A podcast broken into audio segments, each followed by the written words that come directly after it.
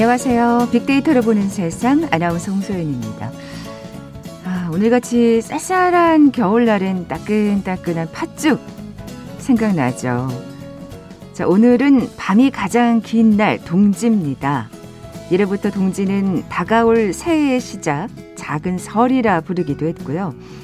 말씀드린 대로 팥죽을 먹어야 제대로 한 살을 먹는다는 말이 있을 정도로 우리에겐 큰 명절이었죠. 이 동지의 팥죽을 먹는 이유, 이 붉은색이 나쁜 기운과 전염병을 물리칠 수 있다고 생각했기 때문인데요. 물론 팥죽 한 그릇으로 코로나19를 물리칠 수는 없겠습니다만 그렇게 된다면 얼마나 좋겠습니까? 김이 모락모락한 팥죽 한 그릇 잠시나마 몸과 마음의 위로가 됐으면 하는 바람 가져보게 되네요. 어, 백신 접종 소식과 함께 영국에서는 변종 바이러스 감염자가 급증하고 있다는 또 안타까운 소식이 들리던데요. 잠시 후 월드 트렌드 빅데이터로 세상을 본다 시간에 자세히 살펴보겠습니다. 이에 앞서 빅데이터가 알려주는 2021 핫트렌드 시간도 마련되어 있습니다. KBS 제일 라디오 빅데이터를 보는 세상 먼저 빅퀴즈 풀고 갈까요? 요즘 코로나19로 재택근무가 실시되는 곳들이 많죠. 이렇게 근로 시간과 장소를 탄력적으로 선택하는 근로 방식을 뜻하는 시사경제 용어가 있습니다.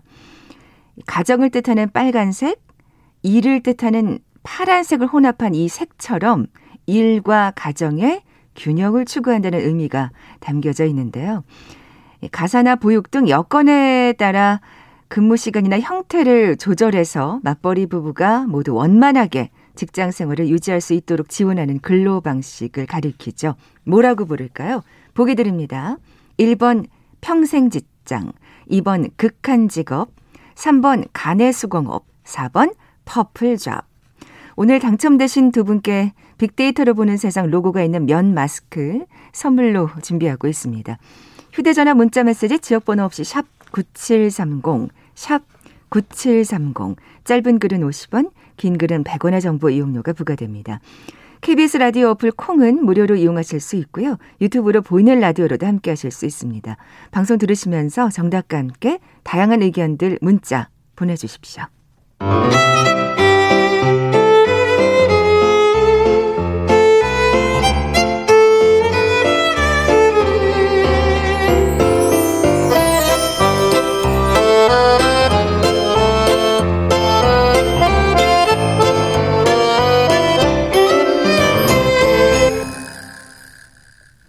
빅데이터가 알려주는 2021 핫트렌드 상명대학교 소비자분석연구소 소장이신 이준영 교수 나와 계세요. 안녕하세요. 네, 안녕하세요. 네, 2021년 소해해 미리 만나보고 있습니다. 오늘 벌써 그 여덟 번째 시간이네요. 어, 2021년 소해해 키워드 카우보이 히어로라고 저희가 계속해서 이제 얘기를 나누고 있는데 우선 카우보이 히어로가 어떤 뜻인지부터 좀 짚어볼까요? 네, 카우보이 히어로는 그야말로 자, 소를 길들이는 카우보이처럼 우리가 이제 백신 백신 같은 것도 개발해서 이제 네. 바이러스를 좀 이렇게 제압해 보자라는 희망의 메시지를 담아서 이렇게 만들었죠. 네. 소의 해에 걸맞는 키워드라는 생각이 듭니다. 카우보이 히어로. 오늘 여덟 번째 시간. 그러니까 2에 해당되는 키워드네요. 네, 그렇습니다. 2는 everyone matters in the CX universe라는 키워드거든요. 그러니까 아. CX universe가 이제 강조가 되고 있습니다. 네. CX universe 무슨 뜻일까요? 예, 일단 우리가 이제 CX라는 개념이 있는데 이 CX라는 개념은 그 UX나 UI라는 개념이랑 좀 차별되는 거죠. 우리가 보통 UX나 UI는 user interface, user experience 이렇게 얘기를 하죠. 네. 사용자에 좀 초점이 맞춰 있다면 그렇죠. 이거는 customer experience라고 이렇게 얘기합니다. 유저와 커스터머의 차이군요. 네, 그렇습니다. 네. 고객 관점에서 예, 고객들이 상품 서비스 같은 것들을 경험하는 이런 모든 과정에서 겪는 이런 감정이나 반응을 또 기획하고 관리하는 이런 과정이 중요해지고 있다. 이런 부분을 예, 강조를 하고 있습니다. 어, 유저하고의 차이가 뭘까요? 커스터머는? 커스터머는 아무래도 고객 관점이고 상품과 서비스를 소비하는 소비자 이런 관점이 강조가 되는 것이고요. 네. 그래서 CX라는 것은 무엇보다 브랜드의 어떤 서비스라든가 제품에 대해서 좀 더 신뢰하고 몰입을 거쳐서 저 충성도까지 가는 그런 여정 같은 것들을 아. 강조를 하고 있거든요. 네 네. 그래서 이런 여정 같은 것들이 계속해서 끝나지 않고 사이클이 이루어지는 거죠. 계속 되먹임돼서 새로 시작되는 개념으로서 우리가 universe라는 그런 말을 얘기를 이런 단어를 썼고요. 그래서 이런 반복이 계속해서 거듭될수록 고객 충성 자체도 충성도도 확보해지고 뭐 일종의 브랜드 세계관으로 발전된다 이렇게 얘기를 할 수 있겠습니다. 음, 단순히 그 기업이 만들어낸 제품을 사용하는 유저를 넘어서서 네. 뭔가 그 끈끈한 관계가 좀 더 강조되는 세계관이라고 할 수 있겠네요. 네, 그 속에서 이제 경험하는 다양한 그런 어, 고객 반응과 감정 이런 것들이 중요해진다는 거죠. 네. 그래서 우리가 뭐 마블 마블 universe라는 말도 쓰잖아요. 네. 우리가 보통 그런 유명 헐리우드 애니메이션이나 이런 데서 얘기하는 그런 같이. 그래서 예를 들어서 어 T사 같은 경우는요. T 그 전기 자동차 회사인데요. 네, T사 네. 같은 경우는 보통 이 자동차 자체가 전기 자동차인데 움직이는 대형 컴퓨터라고 이렇게 이야기합니다. 음. 그래서 운전자의 모든 데이터 같은 것들을 실시간으로 이 T사의 어떤 이 전기 자동차를 개발하고 개선하는 이런 서비스 이런 통 이런 그 이 라인을 통해서 전송이 된다라는 거죠. 고객들이 운전을 하고 또 예를 들어서 뭐 손의 위치라든가 운전하는 방식이라든가 이런 관련한 데이터 같은 것들이 고스란히 이런 그 T사의 이 데이터 센터로 들어간다는 겁니다. 네, 그래서 네. 제품 자체를 성능도 업그레이드 시키고 또 자율주행 자동차 기술 같은 것들을 계속해서 가, 개선해 나가면서 이런 것들이 바로 운전자들의 어떤 그 reward 혜택으로 돌아갈 수 있, 도록 준다는 거죠. 그래서 뭐 자율주행 자동차 기술이 업그레이드 되고 자동차 기술 같은 것들이 발전이 되면 이런 것들이 고스란히 고객들에게 혜택으로 돌아갈 수 있도록 만들어주는 일종의 사이클이 만들어진다라는 음. 이런 것들을 강조하고 있습니다. 그 데이터라는 게 또 사실은 그 운전자에 걸맞은 어떤 뭐라 그럴까요? 그 차만의 또 독특한 자료가 또 모아지는 거겠어요. 그렇죠. 다른 차와는 달리. 네. 어. 그래서 더 이제 어떻게 되면 이제 맞춤화된 그러니까요. 업그레이드 같은 예. 것들이 이제 가능해진다라는 거죠. 진짜 그 전기 자동차를 저는 이제 옆자리에 한번 타봤는데 정말 아무 계기판이 없고 그거 굉장히 당황스러웠어요. 처음에 보고서는. 근데 그 포터블 이를테면 컴퓨터 같은 게 하나 달려 있고 거기 안에 모든 그러니까 정보와 자료가 그 취합된다고 볼 수 있겠네요. 그렇죠. 예, 예. 그래서 고객들 자체도 자기 데이터를 주면서 자율주행 기술을 발전시키고 또 자동차의 어떤 그 업그레이드에 이제 일조한다라는 어떤 자긍심 같은 것들 네. 드는 거고요. 그래서 이런 것들이 서로 이제 선순환되는 이런 사이클이 만들어진다라고 해서 CX universe다 이렇게 음. 이야기하고 있습니다. 뭐 지금 예를 들어 주셨습니다만 이런 게 이렇게 맞춤형 네. 나만의 어떤 무엇이 생기는 거를 어, 말하자면 그 CX universe하고 좀 연관지어서 생각할 수 있겠네요. 네. 그럼 구체적으로 CX universe를 구축하는 방법에는 어떤 게 있을까요? 일단 첫 번째는 우리가 이제 seamless한 경험이라고 이렇게 얘기하는데 심, seamless라는 것은 끊김없는 경험을 이야기를 하는 겁니다. 그래서 고객들한테 에, 매끈하게 단절되지 않게 그리고 번거로움을 주지 않으면서도 아, 끊김없는 이런 경험 같은 것들을 제공을 한다라는 건데요. 예를 들어서 우리가 이제 영화나 드라마 보는 스트리밍 서비스 같은 것들 중에서 네. 어 드라마 정주행이나 영화 정주행 같은 것들 많이 아, 하죠. 그렇죠. 예. 밤새시는 분들 많잖아요. 예, 그래서 예. 이제 그런 것들을 빈지 워칭이라고 이렇게 얘기를 하죠. 계속해서 보는 건데 이렇게 뭐 영상을 보는다 본다 하더라도 끊기지 않고 계속해서 이어볼 수 있는 이런 경험 같은 것들을 음. 제공을 한다 하는 겁니다. 정말 그 뭐 일주일에 한 번 하는 드라마 볼 땐 진짜 뭐라 그러죠? 이걸 뭐라고 표현해야 되죠? 자, 시쳇말로 정말 아, 좀 짜증 날 때가 있어요. to be continued 하고 끝나고 나면 네. 어, 이런 것 때문에 사실 정주행 하시는 분들이 많은데 이것도 어떻게 보면 고객 맞춤형 서비스 일종이라고 볼 수 있겠군요. 그렇죠. 네. 그런 지금 말씀하신 고객들의 불편 사항, 우리가 pain point라고 하는데 이런 것들을 발견하고 선제적으로 대응해 준다라는 부분입니다. 네. 그래서 우리가 이제 보통 영상 콘텐츠 보는 사이트 같은 거 들어가면 자동 재생되는 경우 많이 있잖아요. 아, 아, 그런 예, 것들도 일종의 끊김없는 경험을 아, 그러네요. 제공을 하는 거고 SNS 같은 데서 보면 이제 별스타그램 같은 경우도 어, 스크롤해서 내리면 끊임없이 계속 나오잖아요. 음. 웹 콘텐츠는 끝, 끝이 있지만 그런 식으로 계속해서 그런 seamless한 경험 같은 것들을 아, 제공해 준다는 데 의의가 있죠. 네. 이것 또한 사실은 CX universe 일종이라고는 생각을 전혀 못했었습니다. 두 번째는요? 예, 두 번째는 자발적인 데이터 제공 경험이다 이렇게 볼 수 있는데요. 어, 예를 들어 내비게이션 같은 게 이제 대표적인 거죠. 내비게이션에서 우리의 운전하고 또 길을 다니는 그런 데이터를 내비게이션 회사에다가 이제 주게 되면 그 회사는 우리한테 혜택으로서 우회 경로, 막히는 도로를 피해서 우회할 수 있는 경로 같은 것들을 또 알려주잖아요. 음. 이런 것들도 혜택으로 돌아오는 거고요.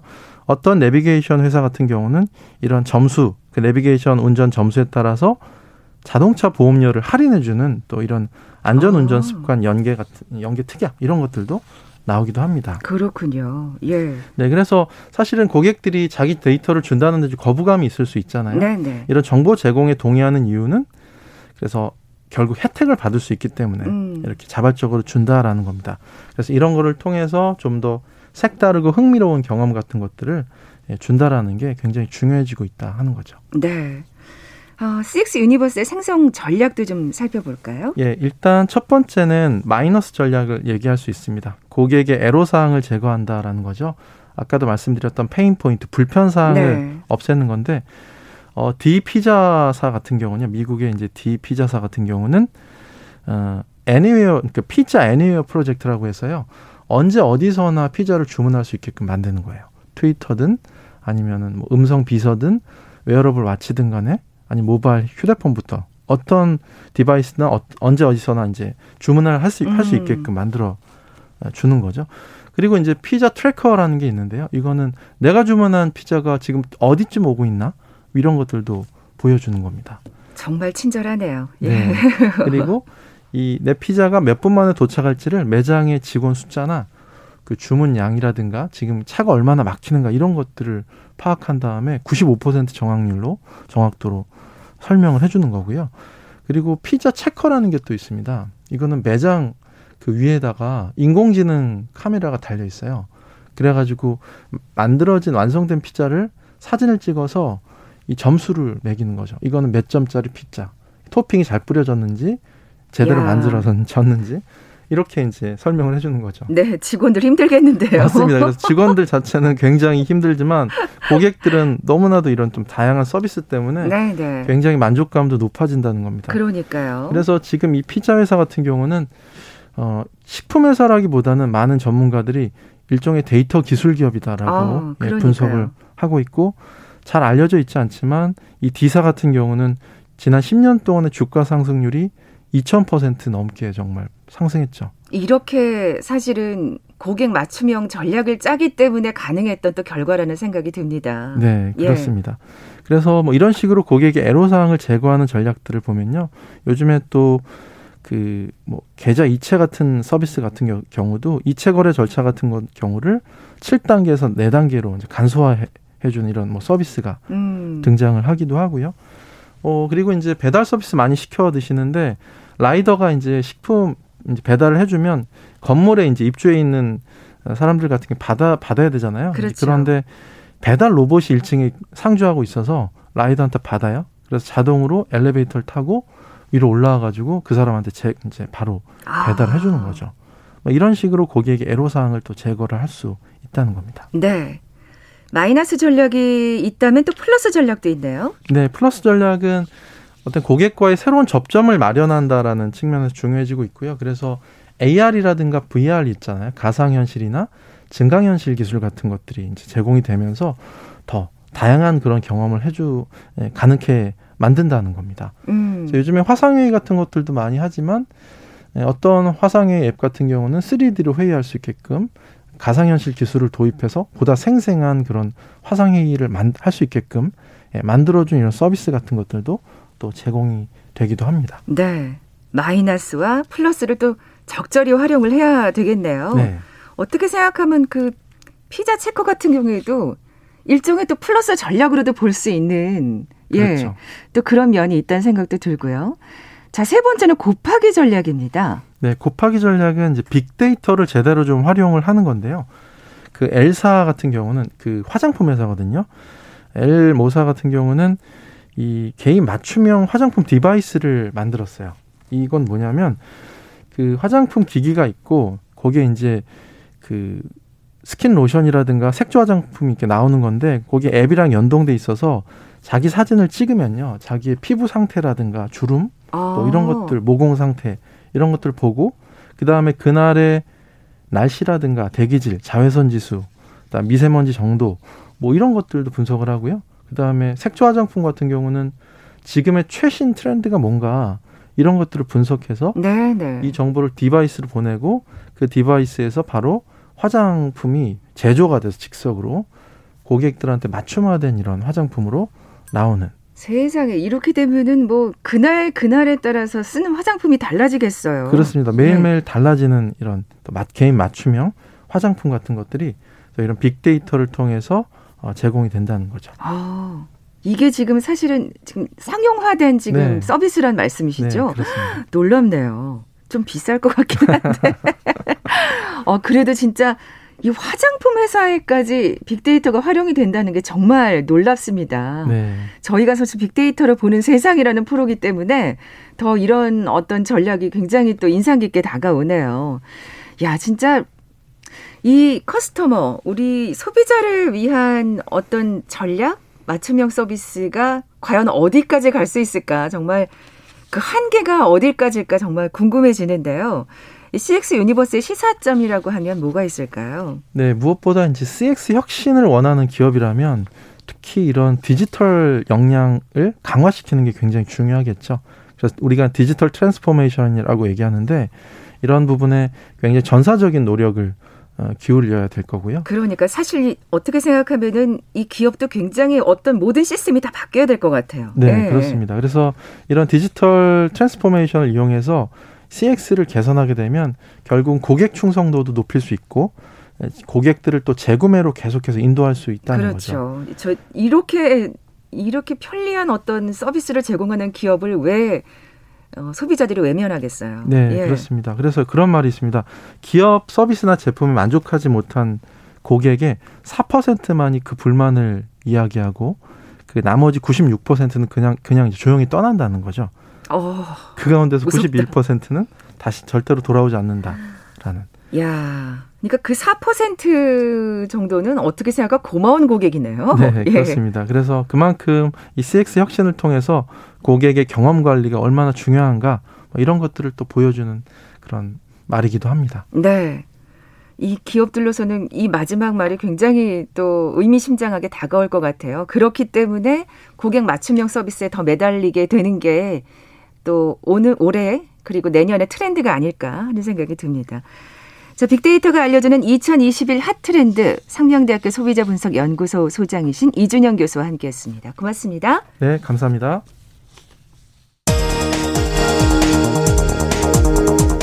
헤드라인 뉴스입니다.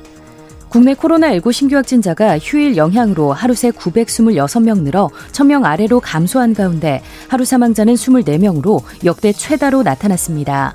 국내 발생 892명 가운데 서울 327명, 경기 237명, 인천 85명으로 수도권에서만 649명이 발생했습니다. 문재인 대통령은 오늘 제3차 국가과학기술자문회의 전원회의를 주재하고 감염병과 미세먼지 등 국민 안전과 직결된 분야의 연구 개발을 돕기 위한 전략 등을 논의할 예정입니다. 정세균 국무총리는 코로나19와 관련된 허위 조작 정보를 생산하거나 유포하는 행위에 대해서는 무관용 원칙에 따라 엄정 대응하겠다고 밝혔습니다. 코로나19의 변종 바이러스 확산으로 영국과 유럽 대륙을 잇는 교통로가 차단됐습니다. 민주당 이낙연 대표는 대북전단 살포를 금지하는 남북관계 발전법과 관련해 미국 의회 일각에서 재검토를 거론하는 것은 유감스럽다고 밝혔습니다. 12월 들어 어제까지 수출 금액이 지난해 같은 기간보다 1.2% 증가하는 데 그쳤습니다. 이 기간 조업일수는 15.5일로 지난해보다 0.5일이 적었고 일평균 수출액이 4.5% 늘었습니다. 코로나19 영향으로 방문 취업이 줄고 제조업과 숙박 음식업 등 업황이 부진하면서 올해 외국인 실업자 수는 역대 가장 큰 폭으로 증가해 최대 규모를 기록했습니다. 이에 따라 외국인 실업률은 통계 작성 이후 가장 높았고 고용률은 역대 가장 낮았습니다. 배달기사와 대리기사 등 노동법 적용이 어려운 플랫폼 종사자를 위해 정부가 플랫폼 종사자 보호법 제정을 추진합니다. 또 배달업 인증제를 우선 도입한 후 내년 상반기에는 등록제도 검토하기로 했습니다. 오는 25일부터 서울 시내 공동주택에서는 투명 페트병을 의무적으로 분리 배출해야 합니다. 지금까지 라디오 정보센터 조진주였습니다.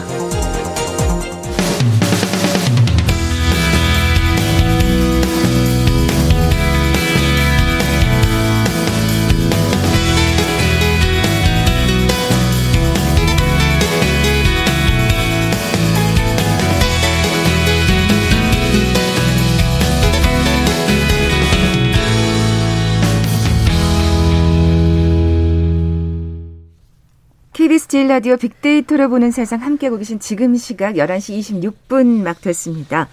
지구촌 화제 이슈를 빅데이터로 분석해보는 시간이죠. World Trend 빅데이터로 세상을 본다.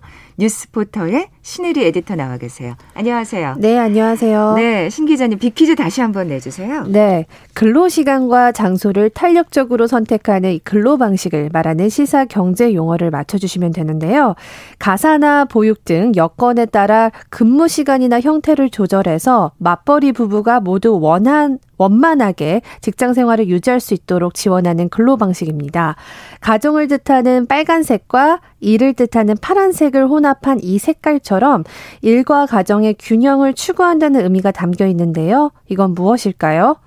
1번 평생 직장, 2번 극한 직업, 3번 가내수공업, 4번 펄풀 잡. 네, 오늘 당첨되신 두 분께 빅데이터로 보는 세상 로고가 있는 면 마스크 선물로 준비하고 있습니다. 정답 아시는 분들 빅데이터로 보는 세상 앞으로 지금 바로 문자 보내주십시오. 휴대전화 문자 메시지 지역번호 없이 샵 9730, 샵 9730, 짧은 글은 50원, 긴 글은 100원의 정보 이용료가 부과됩니다. 콩은 무료로 이용하실 수 있고요. 유튜브로 보이는 라디오로도 함께 하실 수 있습니다. 자, 우리가 보는 세계, 또 세계가 보는 우리로 나눠 살펴볼 텐데, 우리가 보는 세계, 아, 음.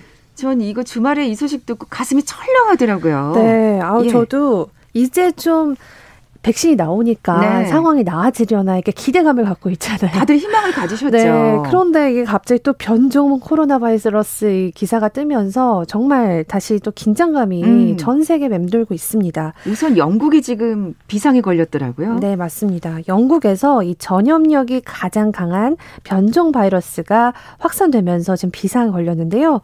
그래서 런던을 포함해서 영국 남부 지역에서 지금 방역 조, 방역 조치가 원래 3단계까지 있었 있었는데 4단계까지 만들어서 아. 최고로 격상을 했습니다. 지금 상황이 이렇게 심각해지면서 유럽 국가들이요 모두 다 영국발 항공기의 입국을 차단했어요. 네네. 그래서 제가 아는 지인도 이 영국 가는 출장을 모두 다 취소했다고 하더라고요. 비행기조차 없어서요. 네네. 지금 유럽 연합 회원 전체가 공동 대응에 나서려고 지금 회의를 하고 있습니다. 아, 정말 바이러스는 진짜 무서운 존재입니다. 예, 어떻게 처음 발견이 된 거죠? 네, 이 변종 바이러스가 지난 9월 중순에 런던에서 먼저 보고가 됐습니다. 네. 기존 바이러스보다는 감염력이 70%나 더 높다고 알려졌는데요. 아하. 그래서 최근 런던 신규 확진자 중에 60% 절반이 넘는 수치죠. 이 변종 바이러스에 감염됐을 만큼 아주 강력한 전파력을 가졌다고 합니다. 네. 이 변종이 중증을 유발할 수 있고요. 어, 뭐 기존 백신을 무력화한다 이런 찌라시가 좀 돌고 있는데 아직까지 이 증거는 발견되지는 않았 습니다. 음, 음. 아 사실 뭐 우리나라에도 벌써 변종 바이러스가 나돌고 있지 않느냐라는 얘기도 있는데 뭐 충분히 그럴 수는 있지만 아직까지 확인되진 않았으니까요. 이런 어, 사실과 무근한 것들은 조금 조심해서 보시면 좋겠고요. 네네. 네. 일단 가장 먼저 코로나 백신 승인을 했던 곳이 영국입니다. 네네. 네. 영국이 지금 코로나 1일 확진자가요 무려 3만 5천 명. 미국은 뭐 하루에 20만 명 정도가 그렇죠. 확진이 되기 때문에 예. 그보단 낮지만 그래도 영국의 인구를 비교하면 굉장히 높은 수준입니다. 그렇죠. 계속 사상 최고를 기록하고 있는데요. 지금 지난주 런던에서만 거의 확진자 수가 두 배 정도 늘어났고요. 이 변종 바이러스가 기존 바이러스보다 전파 속도가 계속 빨라지고 있다고 이제 음. 생각이 되니까 지금 총리부터 나서서 이걸 차단할 방법을 강구하고 있습니다. 특히 그 수도와 남봉 남동부 지역에서 계속 사례가 좀 급. 급증하고 있다고 하는데요. 지금까지 나온 기사로는 이 변종 바이러스가 약 천여 종에 달한다라는 이야기까지 나오고 있습니다. 와, 천 종이 넘는다고요? 네. 야. 4단계라고 말씀하셨는데 상황이 네. 어떤 거죠? 네. 이게 이제 변종 바이러스가 발생한 런던 켄트 이런 지역에 최고 수준 4단계로 격상을 했습니다. 영국의 3분의 1 이상이 지금 영향을 받는 거거든요. 그러니까 슈퍼마켓 필수 시설을 제외한 뭐 미용실, 실내 체육관 이런 모든 시설은 그냥 문을 닫아야 하고요. 재택근무가 어려운 경우는 등교 뭐 보육 목적이 아니라면 무조건 집에 있어야 합니다. 네. 그리고 야외 공공 장소에서는요 두 명 이상 모일 수가 없어요. 그러니까 우리처럼 이렇게 방송을 하는 것도 사실 두 명 이상은 할수 아. 없을 수도 있다는 얘기도 있는데요. 사실 그렇게 되면 저는 신혜리 에디터한테 전화 인터뷰를 해야 되는 맞습니다. 거죠. 그래서 예, 거의 예. 다 전화로 인터뷰를 지금 외국에서 많이 하고 있거든요. 그리고 해외 여행도 물론이고 다른 도시로도 이동이 차단됩니다. 당연히 그렇겠죠. 네, 지금 사실 아시겠지만 이번 주가 벌써 크리스마스예요. 그러니까, 저는 시간이 너무 빨라서 크리스마스인지도 몰랐거든요. 근데 사실 뭐 크리스마스 하면 뭐 모든 전 세계인들의 휴일이긴 합니다만 뭐 아닌 나라도 있죠. 네. 근데 사실 굉장히 휴일처럼 생각하는 나라가 많은데 더더군다나 유럽이나 미국 네. 같은 경우에는 대단한 휴일이잖아요. 맞아요. 1년에 한 번 가족이 모여서 칠면조 요리도 먹고 선물 교환도 굉장히 의미가 있는 날이거든요. 그러니까 우리나라의 설처럼 그렇죠. 여겨지는 예, 예. 어, 날인데 이때도 가족끼리 모임을 음. 할수 없게 됐습니다. 그러네요.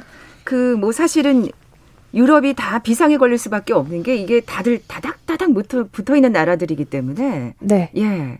뭐 차로도 이동할 수 있고 기차로도 뭐 4, 50분이면 다른 나라로 이동할 그러니까요. 수 있는 게 유럽이잖아요. 그래서 지금 영국, 영국 정부가 아, 굉장히 강화된 봉쇄 조치를 발령을 했습니다. 아까 전에 말씀드렸지만 프랑스, 독일, 이탈리아, 네덜란드, 벨기에, 오스트리아, 아일랜드, 루마니아 모든 거의 모든 유럽 국가들이 지금 영국발 항공편을 금지한 상태여서 지금 영국 국민들은 그냥 스테이 홈 집에 나홀로 집에를 정확히 지금 고립돼 있는 상황이라고 네. 볼 수가 있겠는데 아까 그러셨어요. 아직 그 변종 바이러스가 중증을 유발한다거나 뭐 기존 백신이 전혀 듣지 않는다 이런 증거는 발견되지 않았다고 하셨는데 네. 아 정말 이게 이르, 이게 사실이면 좋겠어요. 네. 사실 이 소식 듣자마자 저보다는 제약사들이 정말 이 굉장히 고민이었을 것 같아요. 그러니까 이제 겨우 개발을 해서 네. 보급을 하고 있는데 만약에 이게 백신이 듣지 않는 바이러스면 어떻게 할까? 근데 아주 다행인데요. 제가 이 방송 오기 전에 한 3, 40분 전에 브리핑을 좀 봤는데요. 네네. 일단 미국이나 유럽 쪽에서는 이 백신이 소용이 없다는 건 아니다라는 얘기를 했습니다. 어, 그래서 이 변종 바이러스가 백신 효과를 무력화하지 않는다는 거는 아, 아니다. 어, 그래서 아, 백신 효과가 있다는 거죠. 네네. 변종 바이러스에도. 그래서 진단이 이제 오늘 나왔고요. 어, 그래서 백신이 아직까지는 효과가 있다. 로 정리가 된 것 같습니다. 물론 이후에도 더 많은 변종 바이러스가 나와봐야지 좀 더 알겠지만 네. 지금은 그래도 백신이 듣는다라고 어, 좀 정리가 된 것 같아요. 음. 이 백신이 이 스파이크 단백질이라는 그 부위에 저항하는 항체를 갖고 있는데 이게 전부 다 바뀔 가능성이 굉장히 희박하다고 합니다. 아, 그러니까 네. 변종이라고 해도 네. 어, 그렇기 때문에 효과가 있을 것이다. 네, 그래서 일단은 오늘 뭐 미국이나 유럽 보건 전문가들 대책 회의에서 나온 이야기긴 한데 앞으로 좀 더 업데이트가 돼야 될 것 같은데요. 그러네요. 일단 승인이 된 미국 화이자나 그 다른 백신도 이 변종엔 효과 효과적이다 이렇게 발표를 한 상태입니다.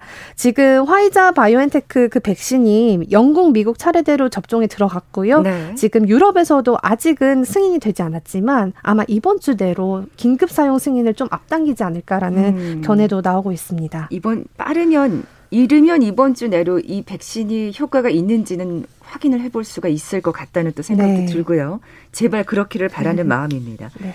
자, 이번에는 세계가 보는 우리 살펴볼까요? 네, 제가 좀 웬만하면 좋은 소식을 가져왔어야 되는데 참 이게 이번에도 좀 안타까운 소식이에요. 그래서 음. 저희 먼저 좀 죄송하다는 말씀 드리고 싶은데 네. 그 우리나라에서도 굉장히 시끄럽던 조두순 출소 사건. 아, 외신들은 네. 굉장히 많이 비중 있게 다루지 않았을까 네, 짐작하게 맞습니다. 되네요. 사실 예. 전에는 우리나라에 이런 어, 범죄 관련한 기사 거의 없었거든요. 근데 요즘 워낙 우리나라가 이런 전 세계의 스포트라이트를 받다 보니까 이런 문제들도 외신들이 보도를 하고 있습니다. 워낙 성범죄에 관해서 강력하게 처벌을 하는 나라가 많기 때문에 네. 더 주의 깊게 보는 것 같아요. 맞습니다. 예. 일단 뉴욕타임즈가요. 어, 한국에서 가장 악명 높은 강간범이 출소하면서 시위대가 폭발했다라는 제목으로 기사를 냈는데요. 네. 사건 당시 술에 취해 있었던 정과 이 심신미약이 감경 사유로 적용돼서 조 두순이 12년형을 선고받았다는 걸 리드를 보면서 이 과거 한국에서 성범죄자들에 대한 처벌이 굉장히 약했던 점을 하나하나 나열을 아, 했습니다. 네네. 에, 그래서 이런 이야기가 있, 이제 돌았는데요. 한국에서 조두순이란 이름은 성범죄자 솜방망이 처벌과 동의어가 됐다. 네. 네, 한국 사법부는 화이트칼라 범죄자와 성범죄자를 처벌할 때 굉장히 관대하다는 의혹을 그동안 받아왔다라고 보도를 했습니다. 음. 그리고 또 검찰이 더 강한 처벌을 위해서 항소할 수 있었지만 검찰이 이거를 포기했다면서 이 오히려 뉴욕타임스가 검찰에 대한 문제를 좀 지적을 아하, 해서 눈길을 끌었는데요. 부끄럽네요. 이게 왜 그렇게 됐냐 면 그 Welcome to Video 기억나세요? 아, 네. 아동 성 착취물 사이트 사실 입에 올리기도 싫은 건데 이 손정우 사건이 사실 국제적으로 굉장히 화제가 됐었거든요. 정말 그야말로 손방방이 처벌이었죠. 네, 그래서 예. 이것도 사실 그때 당시 굉장히 외신들이 비판을 많이 했습니다. 어, 로이터 통신도 마찬가지입니다. 이 주치 감경 처벌이다 이렇게 얘기를 했는데요. 그러면서 여론이 굉장히 분노를 일으켰다 이렇게 나 이, 분, 여론 사이에서 분노가 일어났다 이렇게 얘기를 했고요.